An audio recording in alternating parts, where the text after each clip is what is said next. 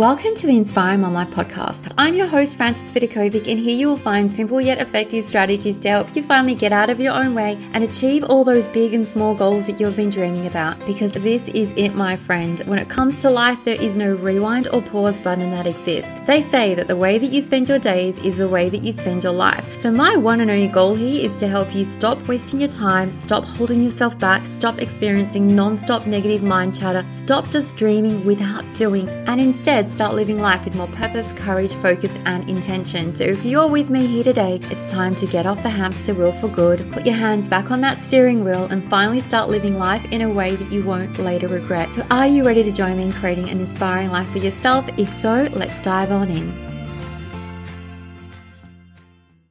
Hello and welcome to the Inspiring Mom Life podcast. This is your host, Frances Vidakovic, and today we're going to be having a conversation about what does success mean to you, specifically that one question. And I swear, like, there's so many times when I sit here to record an episode for you, and I really wish that we could engage in a two-way conversation because I'd love to know your thoughts on this, and I'd love to like probe into your mind and really help you decipher like the answers to the most important questions that we could ever ask ourselves. And this is one of them, definitely. What does success mean to you? Now, I took the time to like go and look at Google and find out the definition to this question. And obviously it was something super vague. It says the accomplishment of an aim or a purpose. Now, this is where I want to completely throw away that definition and let you know that all that matters is your opinion, what you've decided that definition means to you, because you get to define what success means to you. I get to define what it means to me and we can have completely different opinions and that's totally okay. So I wanted to share with you a story that helped me probably like change my definition of success success many, many years ago.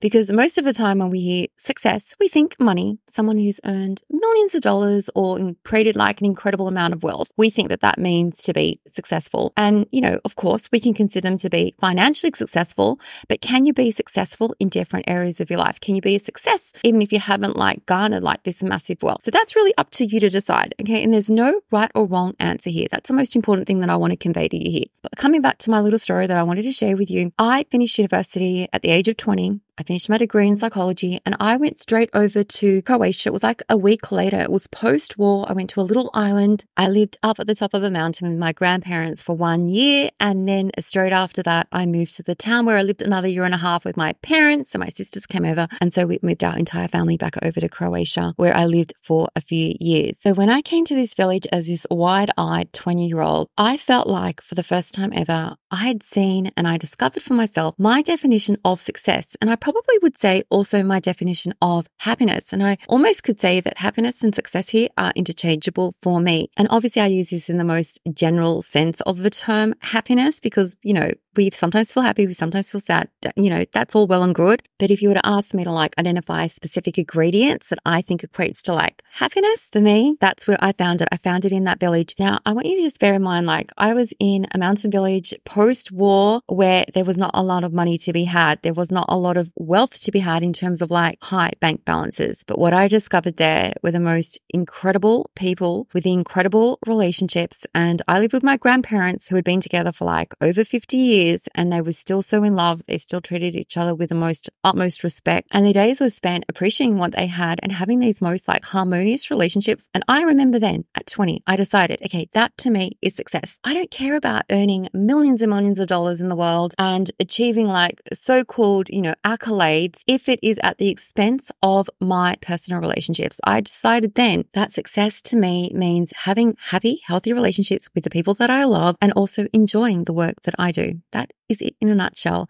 Now, that's not to say that you have to like take on the same definition. I just want you to like see firsthand that the definition of success can look different to different people. And you really do get to decide what you want it to mean to you. Now, there's two really important points that I want to make super clear to you here. When we're talking about the definition of success, and even when you're taking the time to define your own, if you haven't reached whatever it is that you're like striving for, that does not equal failure. Like, I don't ever think that failure is the opposite of success. To me, you're either in the process of learning, in the process of growing, or you reach your goal and then you set a new goal. But you're either learning and growing or you're succeeding and achieving. Okay, it's one or the other. There's no failing. And even if you decide, okay, well, I could consider that to be a failure, fine, you can define it in that way, but consider that through that failure, you will learn, you will grow. So I just want to make that super clear. The second thing that I want to make super clear here is that you don't have to come up with this one overarching definition of success. I really encourage you to think about what would a successful day look like today and what would a successful week look like at this point in time? Like, given my circumstances, how can I show up in a way that feels like a success, a win win for me? Because when you begin to do this work of defining success on a micro level, looking at where you are right now and what can you do to show up in a successful way,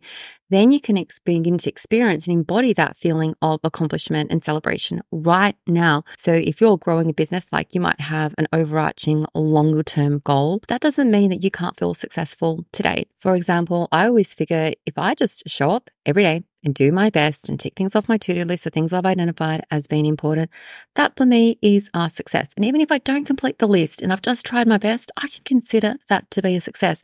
As you can begin to hopefully like understand, is that I was not kidding when I said that you truly do get to define this term for yourself.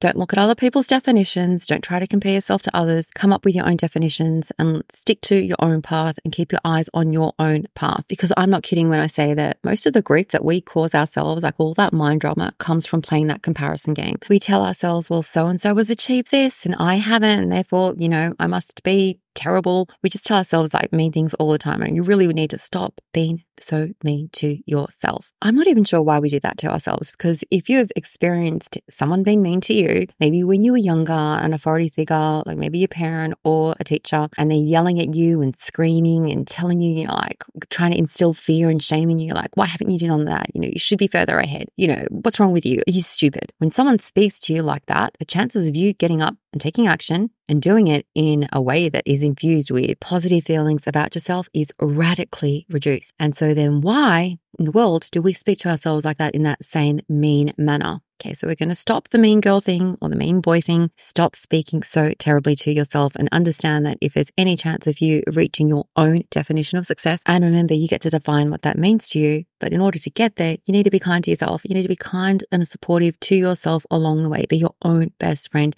And that is it, my friend, for today's episode. So from here on, whenever you hear this term success, know that only you, only you can define it for yourself and you can just decide you're a success but you just make that decision. It all comes down to how you choose to perceive that term and how you choose to define it. And that's it. Take care and i will catch you on the next episode my friend